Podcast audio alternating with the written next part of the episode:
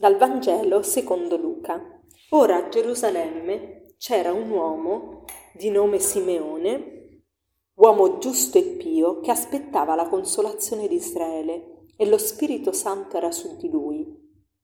Lo Spirito Santo gli aveva preannunciato che non avrebbe visto la morte senza prima aver veduto il Cristo del Signore.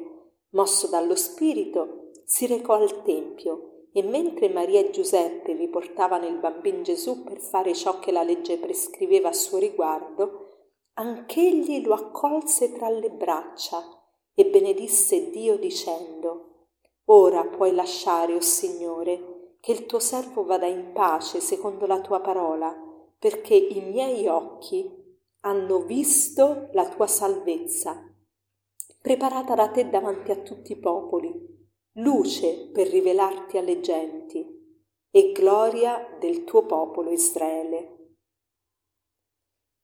Il Vangelo di Luca oggi ci presenta una figura molto particolare, quella del vecchio Simeone, uomo giusto e pio, che ha una caratteristica molto specifica, sottolineata più volte. Lo Spirito Santo era su di lui, lo Spirito Santo lo muoveva, e in realtà quello che fa di Simeone l'uomo giusto è proprio questa presenza dello Spirito Santo. Lo Spirito Santo lo muove, lo rende santo, lo rende capace di vedere la santità di Dio nell'ordinarietà della vita, lo muove e lo fa recare al Tempio nel momento in cui c'è una coppia, Maria e Giuseppe, che offrono un bambino, il bambino Gesù e Simeone con l'occhio della fede, una fede che ha curato tutta la sua vita, si può dire che tutta la sua vita non ha altro che aspettato questa salvezza, questa consolazione di Israele. Quindi è stata tutta un'attesa, un'attesa per il Salvatore. Ecco, Simeone attende tutta la sua vita e adesso è capace di vedere questa profezia realizzata il Cristo che si è incarnato. Nell'ordinarietà della vita, nell'ordinarietà di una coppia semplice che si reca al Tempio. E noi chiaramente non siamo come Simeone che abbiamo avuto la possibilità di vedere il Cristo incarnato eh, nel senso del Cristo storico, Gesù storico, nel momento in cui si è incarnato duemila anni fa, ma anche noi possiamo essere mossi dallo Spirito, anche noi possiamo fare spazio nel, nel, nostro cuore perché lo Spirito ci renda giusti, perché lo Spirito ci faccia vedere. Faccia vedere che cosa? Faccia vedere nell'ordinarietà della nostra vita la straordinarietà dell'incarnazione di Cristo nelle persone che ci sono a fianco e nelle situazioni che si creano attorno a noi.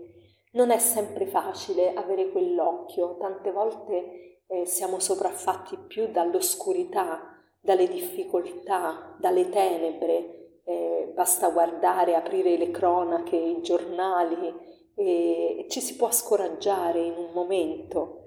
E, e invece vogliamo chiedere la grazia di essere come questo Simeone che aspettava la consolazione di Israele. Ecco, Gesù è visto come la consolazione. Probabilmente si dice che quando Gesù si è incarnato l'essere umano era nella profondità della sua oscurità, al, al, massimo dell'abisso delle tenebre. Ed ecco quindi quando c'è la tenebra piena eh, si vede e splende di più la luce. Gesù è definito appunto la luce delle genti. Quindi tante volte ci lamentiamo, ma questo è un momento di grande oscurità nel mondo e, e certo è vero, non si può negare questa cosa, che c'è una grande oscurità. Tuttavia possiamo chiedere veramente allo Spirito Santo di illuminarci, di farci vedere quello che ordinariamente non saremmo capaci di vedere da soli, cioè la straordinarietà della sua presenza nella vita quotidiana. E ci vuole una vista particolare e solo chi è mosso dallo Spirito ha questa abilità, ha questa possibilità di vedere che la luce non è sovraffatta dalle tenebre, ma al contrario Quando ci sono le tenebre basta un fiammifero, basta una scintilla e cominciamo a vedere gli oggetti, le realtà nella loro bellezza e nei loro colori. Chiediamo al Signore di vedere sempre la vita colorata e di eh, poter essere anche noi persone che brillano della luce che è interiore. E vorrei concludere con questa frase che dice, le persone sono come le vetrate, scintillano e brillano quando c'è il sole, ma quando cala l'oscurità rivelano la loro bellezza solo se c'è una luce dentro. Le persone sono come le vetrate, scintillano e brillano quando c'è il sole, ma quando cala l'oscurità rivelano la loro bellezza solo se c'è una luce dentro. Signore, vogliamo fare spazio alla tua luce nel nostro cuore. Buona giornata a tutti.